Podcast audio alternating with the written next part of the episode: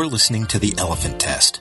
We're dedicated to the B2B marketing community and here to explore the practices, thoughts, and ideas of effective B2B marketing executives. Hi, this is Sky Cassidy and Alicia Garvalia. Hi, guys. Thanks for joining us for the Elephant Test today. Uh, we're going to be talking about the crossover between employee experience and customer experience. And uh, here to help us is uh, Charles Rogel. Alicia, you want to uh, take over and introduce Charles Rogel with a little bio? Charles has an extensive background in international sales, marketing, and consulting, specifically in employee engagement uh, at DecisionWise. Charles joined DecisionWise in 2004 as an account manager. He was promoted to the role of vice president of products and marketing, where today he leads the DecisionWise marketing team. Thanks for joining us today, Charles. Thank you. I can't believe I've been here that long. 2004. 2004. Oh, you know, it's only 13 like, years. I That's know. fine. Oh my gosh. Anyway, yeah, it's great to be with you. I think I was entering high school. right. Yeah, a lot changes in 13 years. not, not to make you feel old or anything. No, no, no. My kids tell me every day. so, Charles, the uh, we're here to talk about B2B marketing today, but specifically, you know, the, the employee experience, customer experience, and kind of your expertise over there. Can we start out by just kind of giving us an overview of where you came from, how you got uh, into DecisionWise, and uh, also your move up from I think you said uh, you were an account manager originally, up from an account manager. Yeah, that sounds like a really yeah. fascinating story of starting at the bottom and going all the way up. Right. Yeah. So it's not as glamorous as it might sound, I guess. Um, so yeah, I'm I'm kind of one of those accidental marketers in a way where um, I kind of fell into this over the years. Uh, started off with DecisionWise back when we were pretty small. We had about five employees when I joined as the first sales rep. And um, we've grown now. We've got about 40 employees and a few different sales reps, and now kind of a marketing team. It's been been a fun ride. And um, my need to to learn and grow and, and do marketing came from my need to generate leads to to sell. And so, you know, the whole cold calling um, thing quickly got old, and I and I realized how ineffective it was. And so I started messing around with our website. I actually got access to our website where I could make changes to it and, and, and change some of the forms. And I got access to some of the paid advertising we were doing on Google. And so um, I was collecting names, and then from those names, I was calling people and trying to find opportunities and leads and convert those into sales. And so, little by little, I just uh, found that content marketing was working. And so I got the consultants and everyone that worked here to write me some stuff, and I write, started writing articles and started learning about SEO and how you could you know do keywords. And, and so our, our company does um, a lot about measuring employee engagement. We do employee engagement surveys for companies all over the world. And we do 360 degree feedback surveys for companies. And so those were the two keywords i started focusing on. Anyway it just all grew from there. And um, now we've got somewhat of a marketing team. There's three of us here and uh, we do a lot of a uh, lot of content marketing. We we try to get people to fill out forms on our website and try to do all the best practice stuff that's out there. But again, it's been one of those things that I I've learned on my own over the years and um, transitioned from a full time salesperson to a full time marketing person about oh, four years ago now. So it's been a fun ride. I think you'd be surprised how many people take that path. Right. That's actually, I'm very familiar with that. That's the same exact path I took into marketing. I was uh, working in sales, managing sales, and then eventually, you know, your job is to say, how do we get more sales?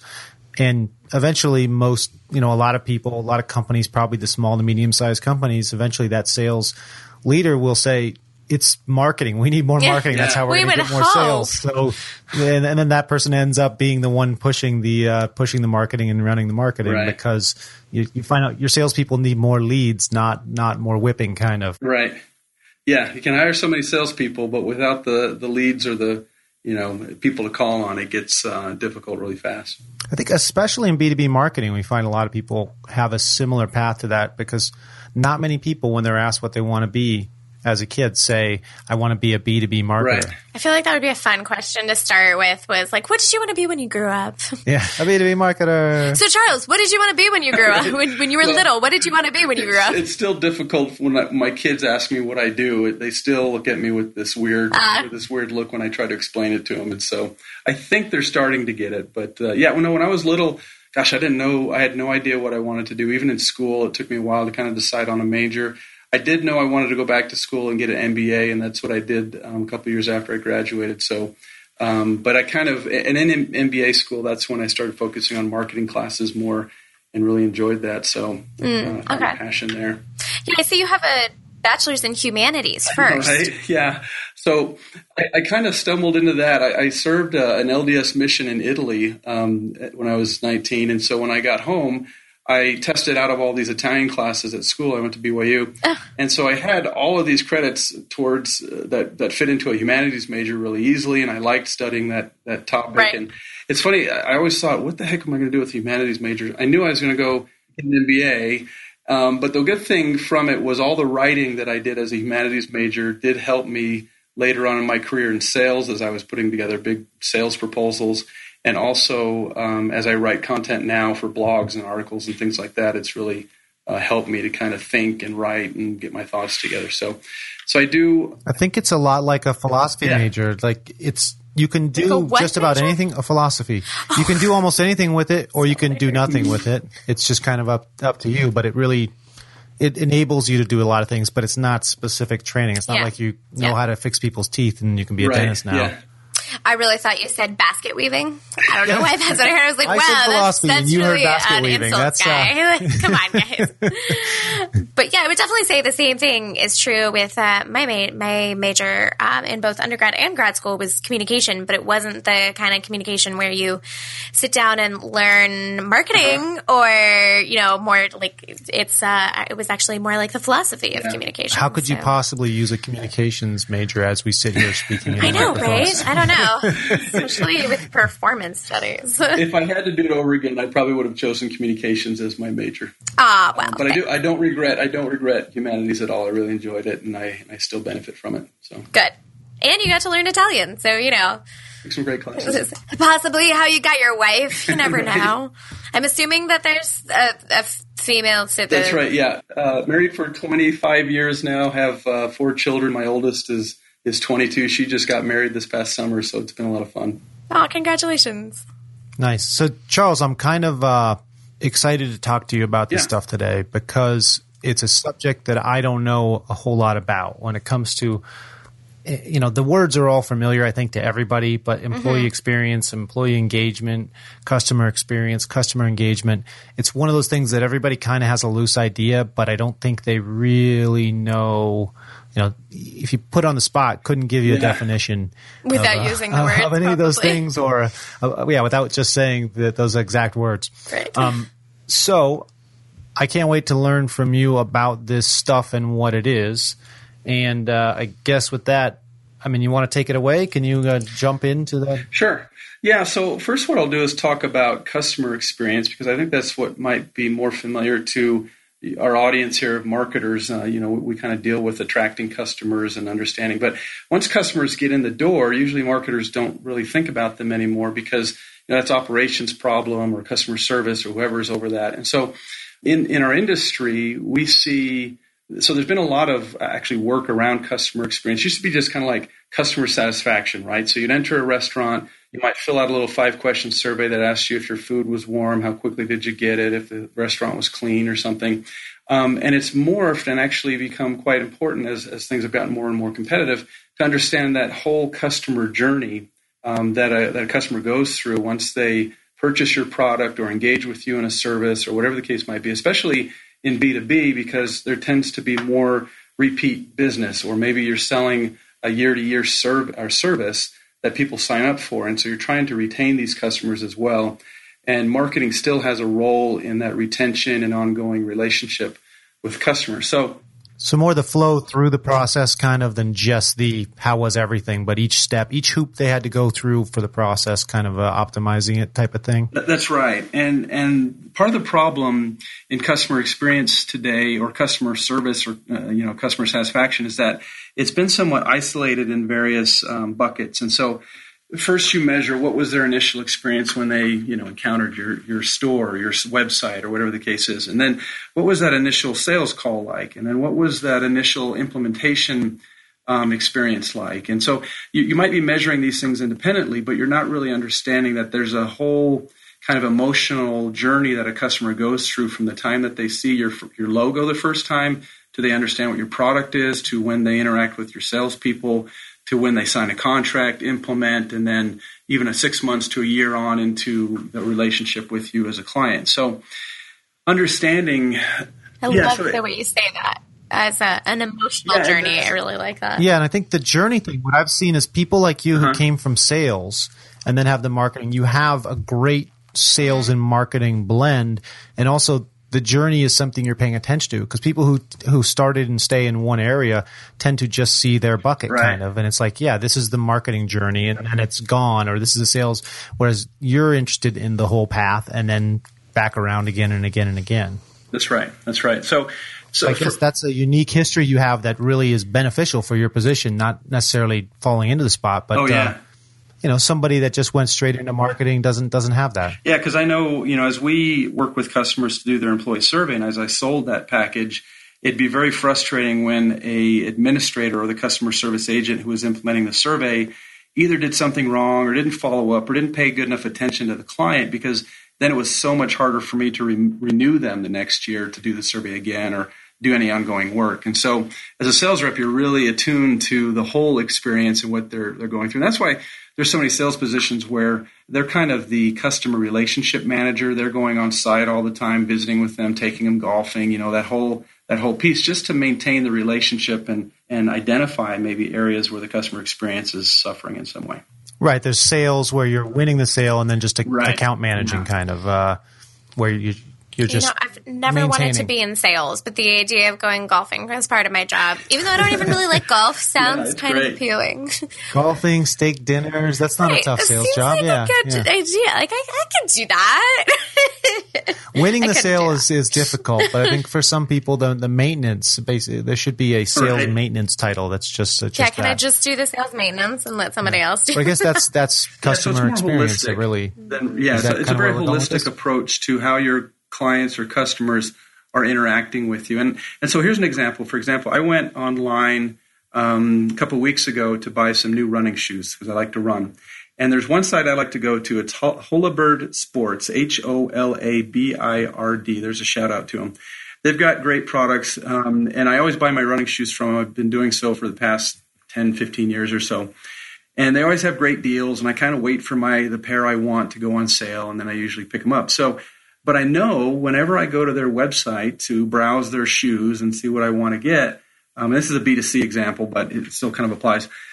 Um, they, I, I, get their remarketing ads like crazy, and so um, like any website I go on, there's my shoes popping up on a on a remarketing ad, and they're they're pretty they're pretty obnoxious about it. Honestly, you, you just get a ton. So if you went to their website, you will have their ads following you for for quite some time. So usually I got to clear out my cache, clear out my cookies and um, and that way I don't see the ads as much uh, popping up anymore. But I do like their stuff. I was gonna say, and at this point, have you usually already bought a pair of shoes from yeah. them recently? Because if you go right, like you go, or no, this is like they want you to buy again, or usually I'm like, hey, my shoes are getting these ones I have. I need to get some new ones. Let me start browsing, see what's out there, what's on sale, and so I might spend a few weeks okay. to buy a new pair of running shoes.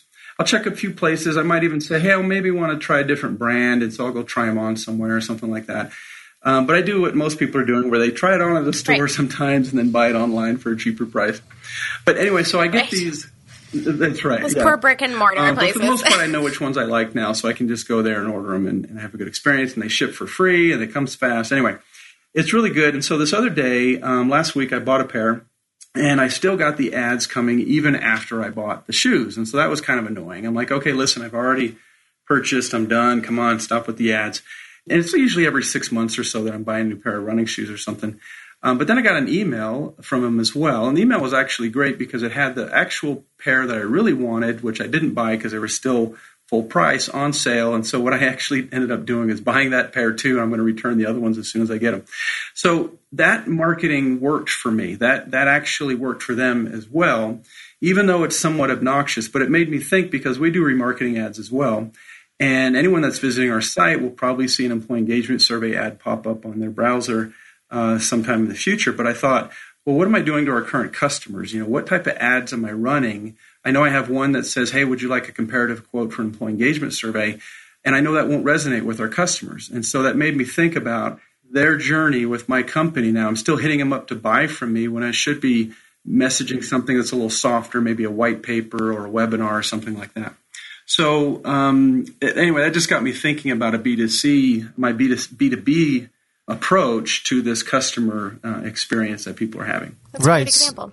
So really, the shoe company should, instead of sending you just a general ad for the shoes, if they sent you you know, they would notice, oh, every six months, if we send him a discount on right on yeah. shoes, that's the time frame for him is to say, uh, hey, are you ready for mm-hmm. a new pair of shoes yet? Um, or, so, or something like that, rather than treating you like a new person constantly. Well, also to me, what uh, surprises me about your story there, and of course, this is um, again B2C, but you've been buying for them with them for how long? You said like 10, 15 years? Yeah. Yeah. So I mean, let's let's face it. That was like I mean, it wasn't pre-internet, but it was yeah, like very beginning.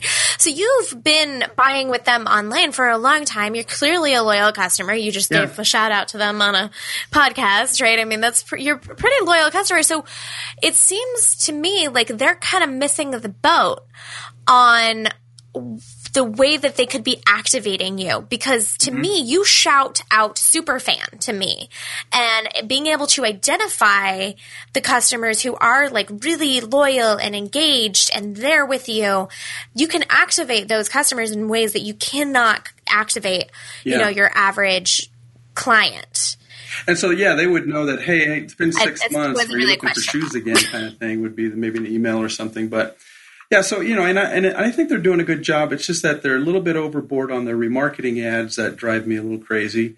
But it just makes you think as a marketer. It's kind of general. They're treating everybody the same. Yeah, right, right.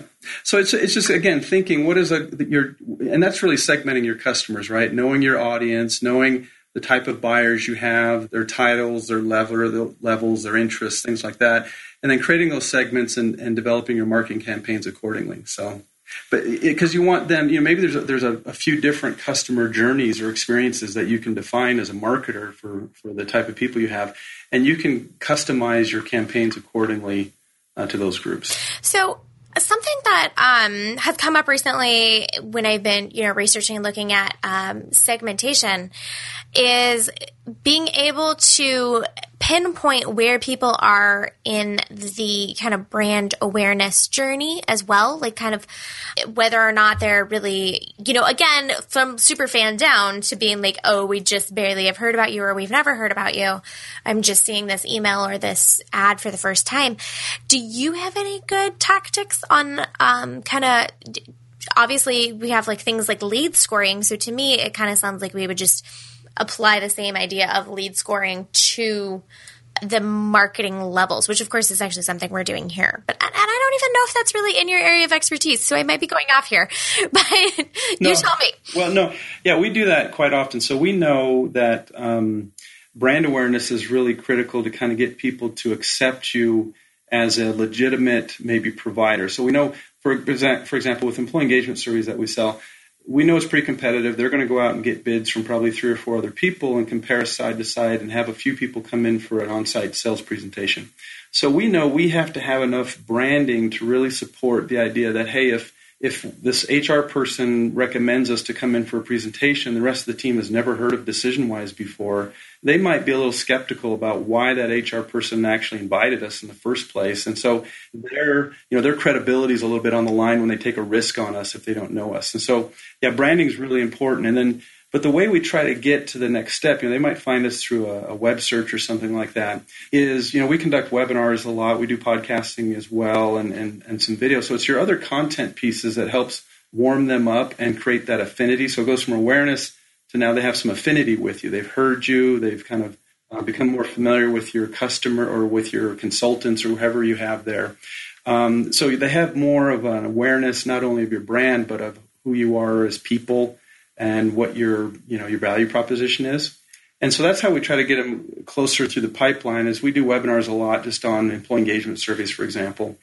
And as we get HR people attending that, they become more educated about how to run a survey effectively, but also now, when they're in the market to buy, they will think of DecisionWise, and we'll get a we'll get a chance to hit uh, for the next um, opportunity. You know, that makes me also think. I, you know, I really want to talk about, um, you know, the employee engagement specifically, but you keep making me think Um, and, and that makes me think here, uh, when I, in my position as the um, head of marketing at Mountaintop Data, we walk a very thin line between, you know, we want to market to our marketing audience, but then once they've been tossed over to sales, at what point do we continue to engage them? How how much? But what you've just said makes me think that I would be really interested in specifically targeting not those specific contacts that are working with sales, but maybe all of the other contacts around them and kind of targeting them with our brand so that when they'd come into the room and say, "Hey, uh, you know, Decision Wise is cool. I'm interested." Okay, they probably wouldn't say that, but but I'm interested in using Decision Wise. Um, here's this company that I found that would be useful. Right. They won't be like Decision what.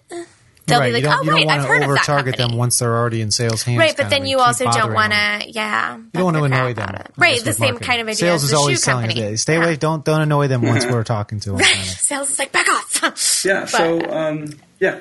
So let me. uh, So uh, do you want me to talk about employee experience, or do you have some more questions about customer experience? I really do. Yeah. No, I think that's it. I just am, um, you're getting my brain thinking.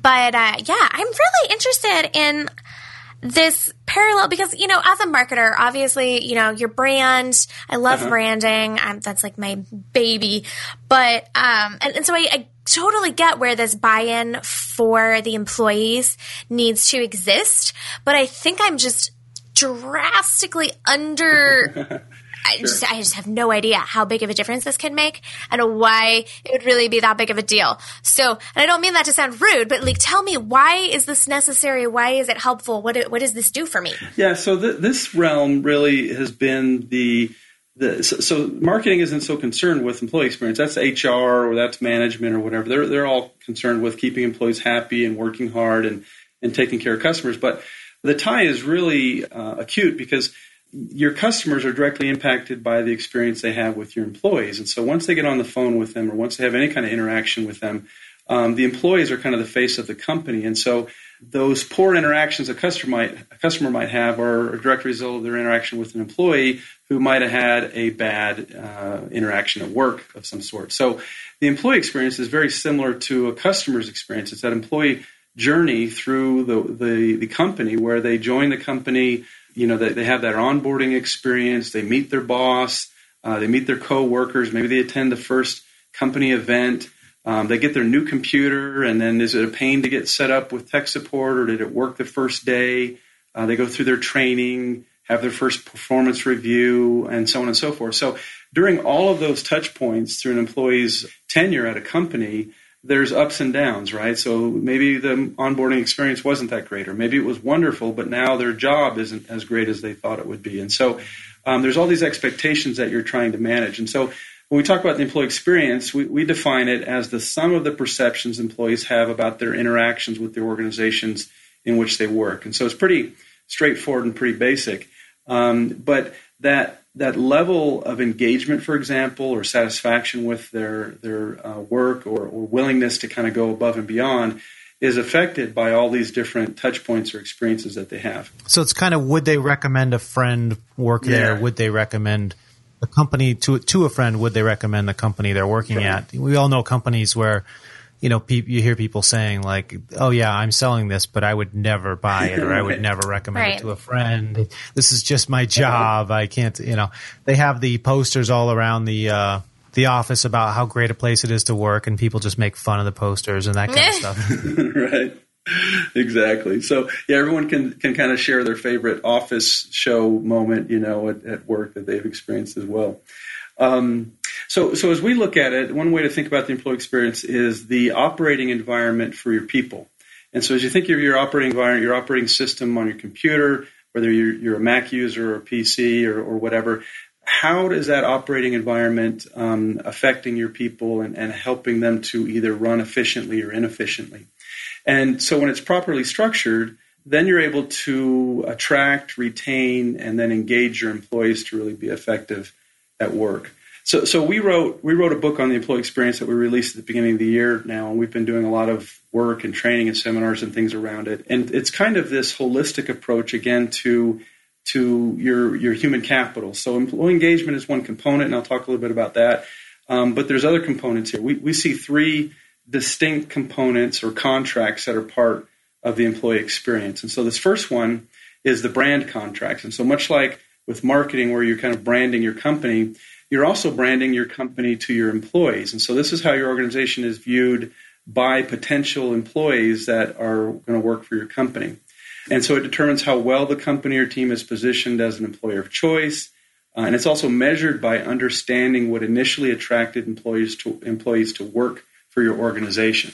And you can measure this. We measure this with companies all the time. But you know, why did you join this company? And, and there's a variety of reasons. Maybe you know, in within the area, you know, you had a great reputation as a great company. You know, you're the one that people, all, everyone wants to work for. It just looks great on a resume.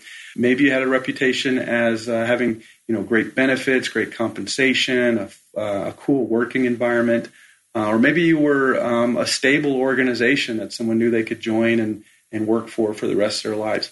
Maybe you were a great part-time opportunity for someone that wanted to uh, earn extra money either while at school or as a second income earner from home. So there's a variety of different reasons why uh, employer employees look at your company and your brand impacts their willingness to submit an application. Basically. So when you say employers, you're talking mostly about kind of the sales team as brand ambassadors, as the people that are having the majority of interaction with the B2B customers? Well, no, so this is different than customer. So, so this is kind of taking the customer experience and applying it to all the employees in the organization. Okay. And so, as a company, if you're trying to grow and attract and, and just hire more people, separate from marketing or sales or anything like that, how do they view your company as a brand, uh, as a potential employer?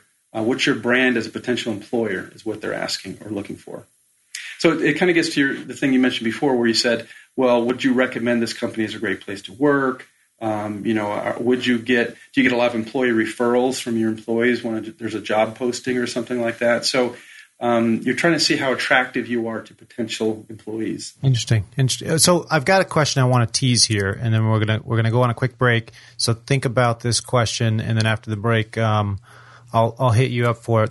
But if you could give us a couple tips for kind of uh, or, or give our listeners a couple tips for what just a couple things people might not think about to help have engaged and happy employees that are going to be better kind of ambassadors for the for the company. Um, so, all right, we'll go on break here, and then uh, we'll come back with that in just a minute. Our episode today is brought to you by Engagio. If you're thinking about ABM and not sure how to start or which plays to run, Engagio just came out with a new playbook for marketers, featuring 16 plays that have been tested in the field to get results. Check them out at engagio.com slash orchestration. All right, we're back from the break uh, here with uh, Charles Rogel, Alicia Garvalia on the elephant test. And uh, I think before the break, Charles, I was asking you a question about tips for happy and effective employees that will make better brand ambassadors. Yeah. So the, the idea here is that you need to re- be able to manage kind of these three uh, these three contracts you have with your employees. And so the, the employee experience is about the brand contract, this transactional contract, and psychological contract. To get really happy, engaged employees, a lot of that deals with the psychological contract that you make with your employees. And so that revolves around employees feeling like they have meaning, autonomy, growth, impact, and then connection in their job. And so as a manager, if you're looking to have an engaged uh, workforce, um, practices like being a micromanager, for example, kill engagement within a company because it takes away people's autonomy. They can't make decisions on their own.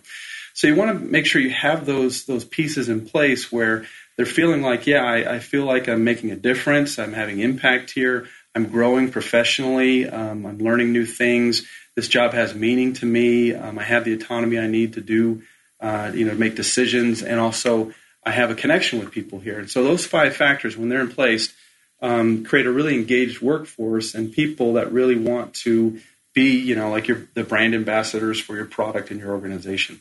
So that's kind of the the high level piece. The high level one is don't crush their souls. Don't crush their souls.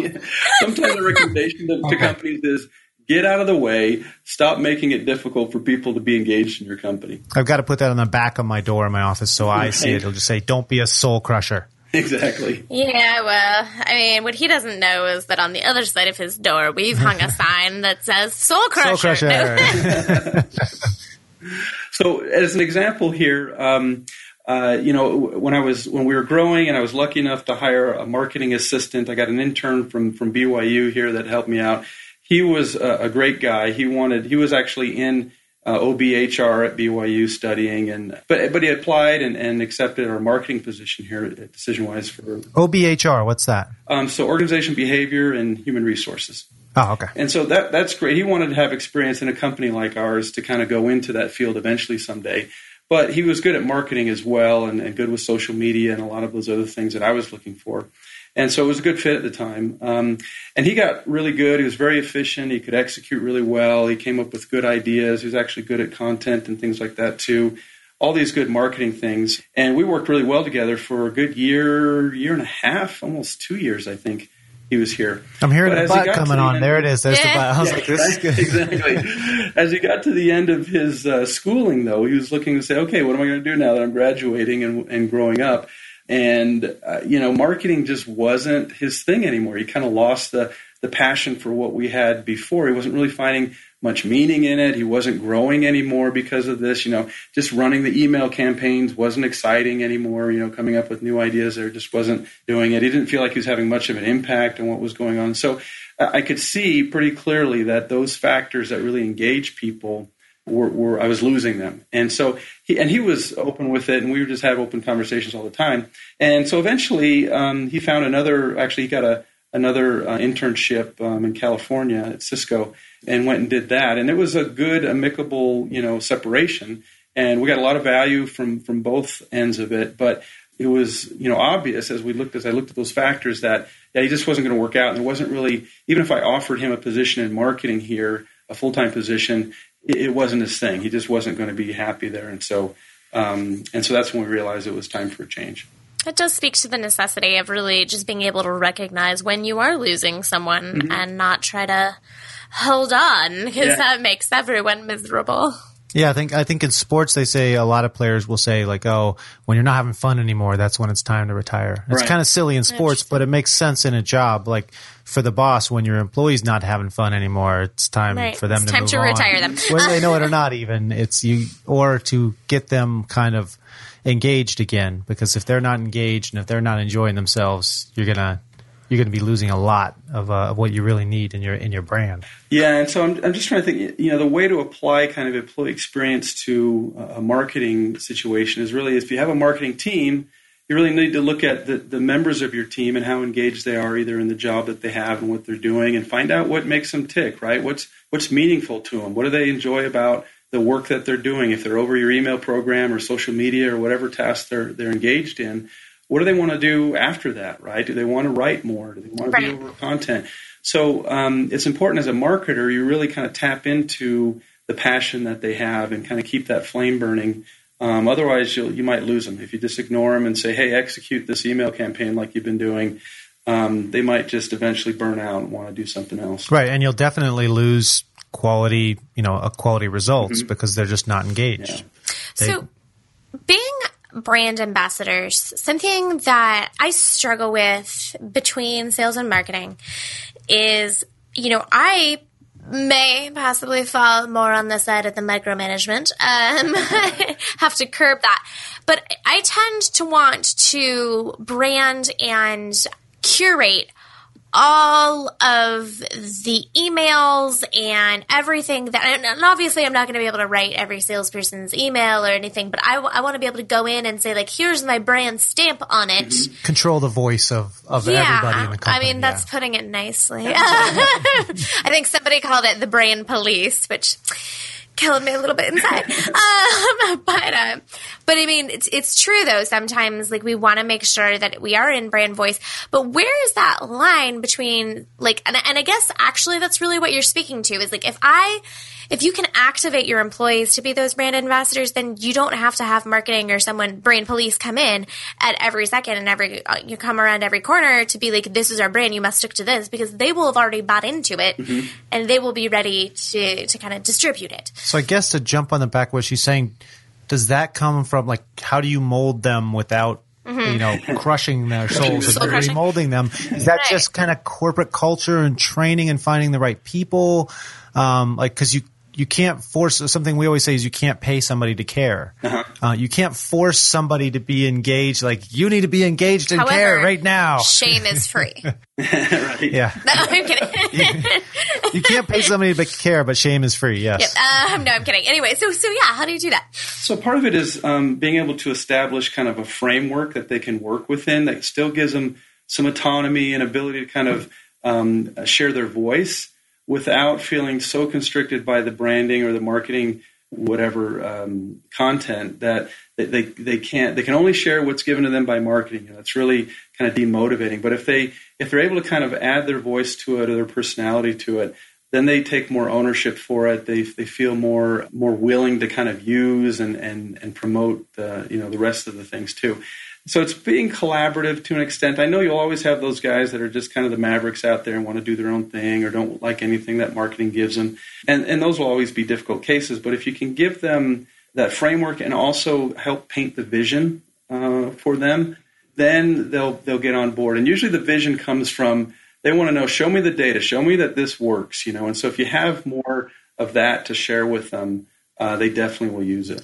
Speaking their language. I guess if as long as they're good, also you, it's always easier to give people more rope as long as you know they're going to be good at it. So if, when you hire the right people Mm-hmm.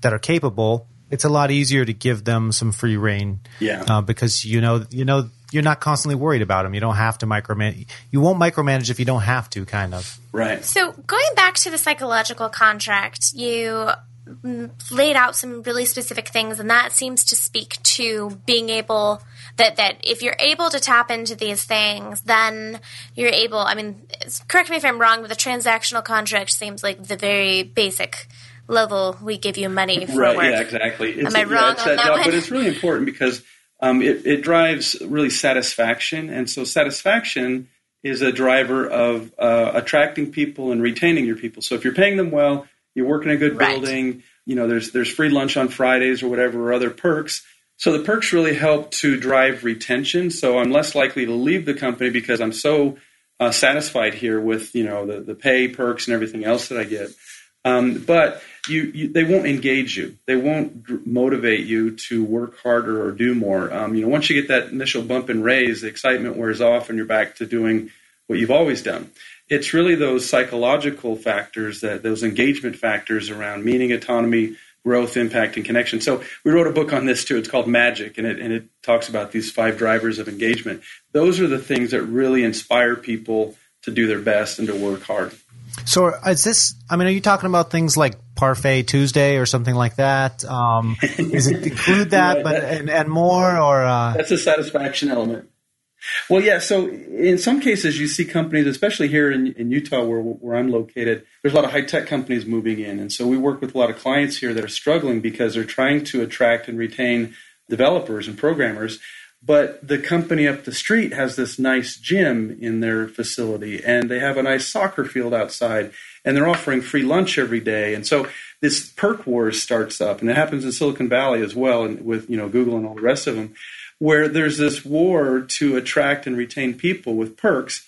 But that's only half the equation, right? So it's like, yeah, that's nice for the first couple months, but then you realize that my boss is a jerk, or I don't have autonomy to really make any decisions here, um, or um, you know, that I'm not really feeling connected to the people I work with in some way. So that's where the so those are kind of negative perks. You have your positive perks. You say, you know, you have the gym membership and stuff like that, but then there's a negative perks like who's my manager. exactly, yeah, Have you seen the movie The Circle? yes. It's been a few years though. The horror movie, or no? No, Or a different one? that's the ring. You're like, what's the connection there? I don't, I don't know where you're going with this. it's a it's about social media and it's it's really more about the prese- pervasive and invasiveness of social media but it's also really interesting because it does kind of mirror a lot of the social media companies which also have all these perks and it's just anyway you find it really interesting anyone who wants to take these lessons and apply them to a company with some really great uh, examples go watch the circle The with emma watson Okay. Now, what about what about so many companies? I don't know how they do it. Is this? Would you say this is good or bad? But there's so many companies I hear about that have like an at work drinking culture. where there's a lot of drinking going on. A lot, of these technology companies, and sometimes you you hear about it when it goes wrong. But I talk to friends that are in some of these companies, and it's like they're drinking with their bosses every day in the office almost how does that figure into this? Is that a good thing, a bad thing, depending on how it's managed? You know, from an HR policy or legal standpoint, that can be a nightmare or be a very, you know, HR. I, I assure you, probably doesn't like it. They're just like that's a that's a lawsuit waiting to happen. You know, I just assume they don't have HR par- right. departments that are doing this. I don't know how they do it. I just constantly hear about it. There was a big one recently that just got bought, and that was a major part of the buyout.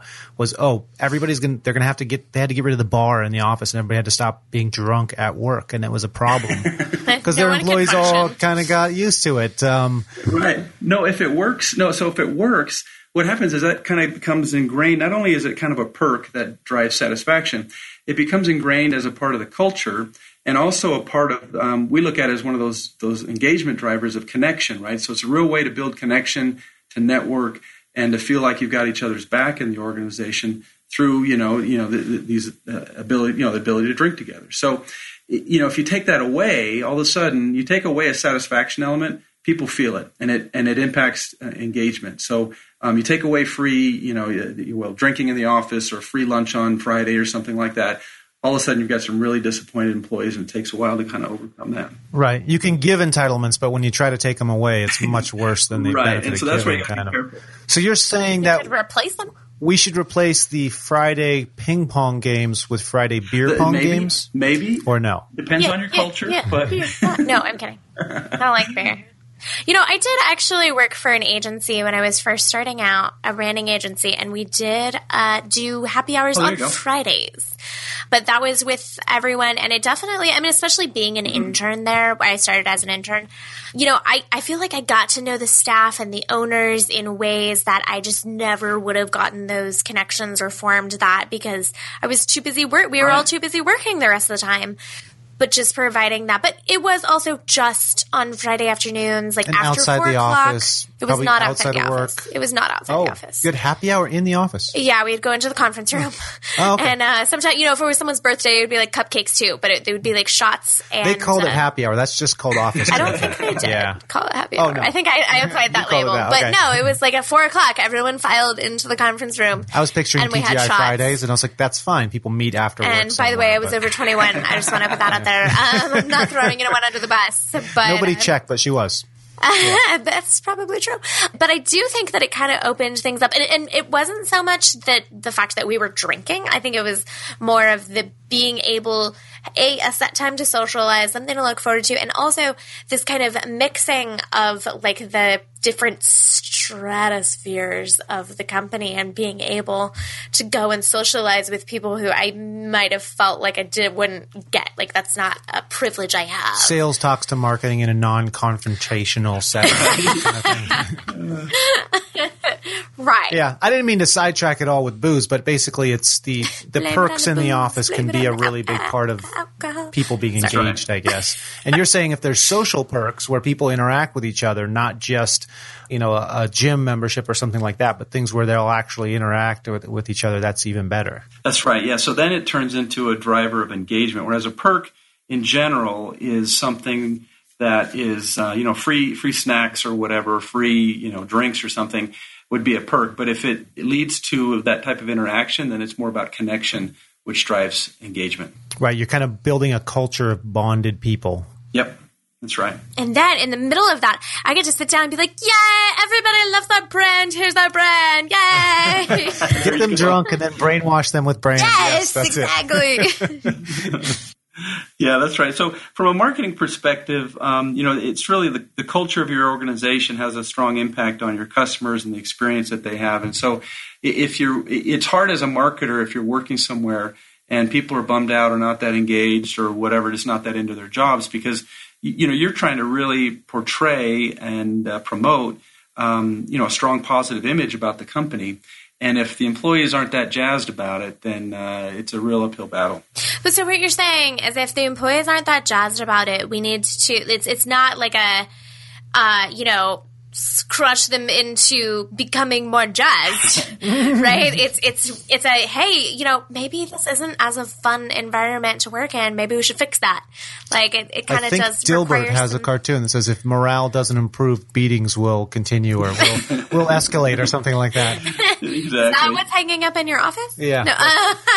I thought that was an office manual. I didn't know it was a joke. um, but yeah, I mean, it definitely requires some reflexivity to be like, oh, hey, maybe we should actually look at this.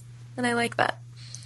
So I feel like we're kind of covered two things. One was the customer's journey or path through marketing and sales and then back around and around again. And then the other is kind of the the employee's experience and their journey through interviewing and hiring and onboarding and working there that turns them into a kind of a good brand ambassador for the company. That helps the customer journey. Ding, ding, ding. so I, I, think when we started here, I was a little bit. I'm not sure if I know what this is that that we're going to be talking about today. I, right. I think I have a pretty good grasp on it. Did I nail it there? How close am I? You did. Yeah, you're exactly right. And and, and those two, the customer experience and employee experience, are really intertwined in terms of um, in terms of you know delivering a good service or, or brand or whatever you're talking about, those two are intertwined. In order to deliver a good customer experience, you need to have a good employee experience so your employees actually deliver a good customer experience.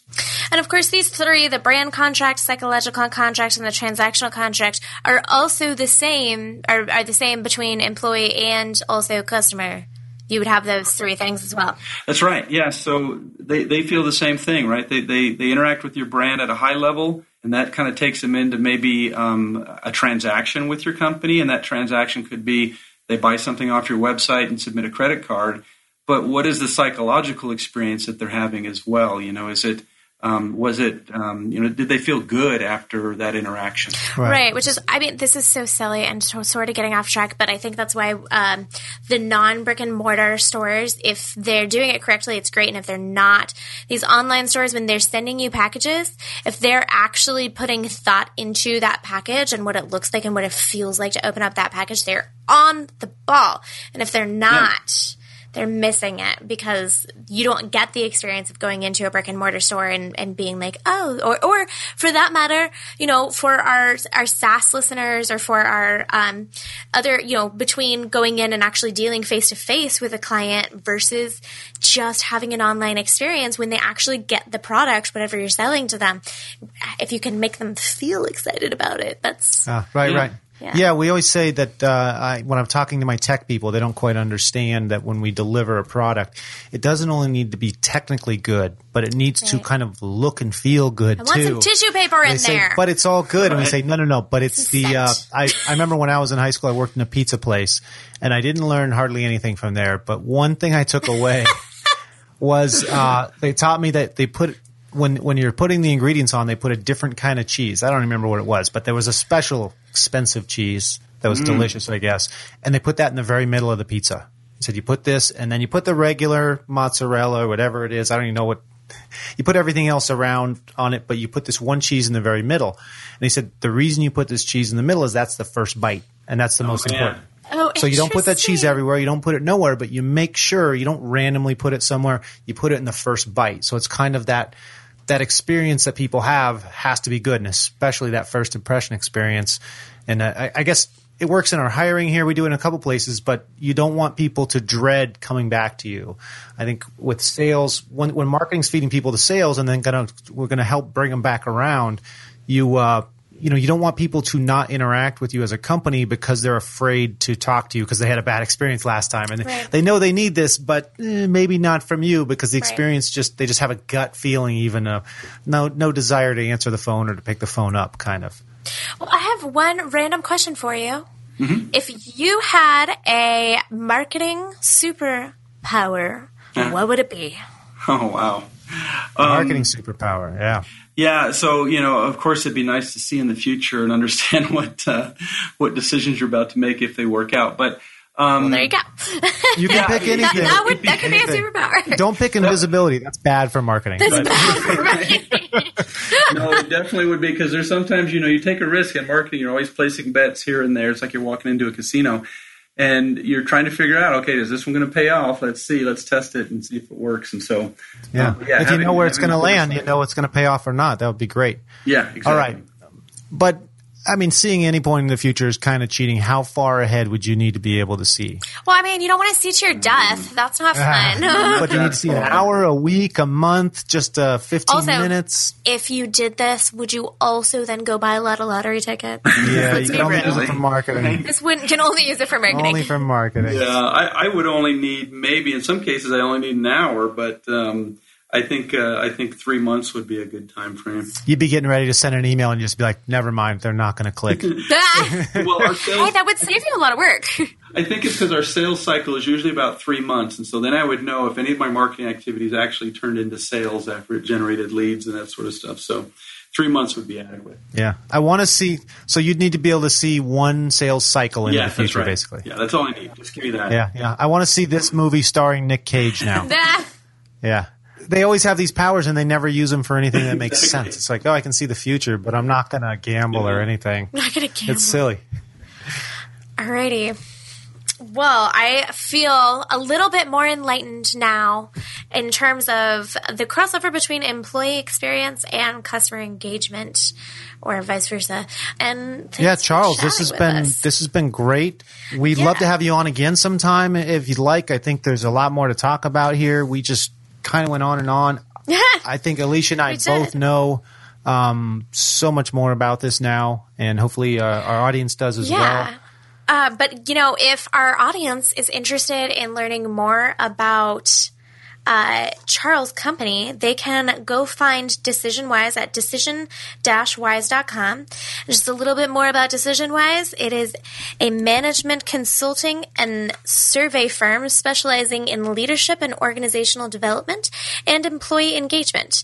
DecisionWise services include employee engagement services, 360 degree feedback, leadership coaching, talent assessment, and organizational development with a primary mission to transform the employee experience. And that is at decision-wise.com. Uh, Charles, really quick, where can you talked about a couple different books that uh, would maybe be helpful to our audience? Where can they find those? Yeah, so if you want to learn learn more, uh, they're they're both on Amazon. Uh, one is called The Employee Experience: How to Attract retain uh, and engage your, your, your workforce. And the other one is uh, Magic: The Five Keys to Unlock the Power of Employee Engagement. Those are both on Amazon or every any other retailer.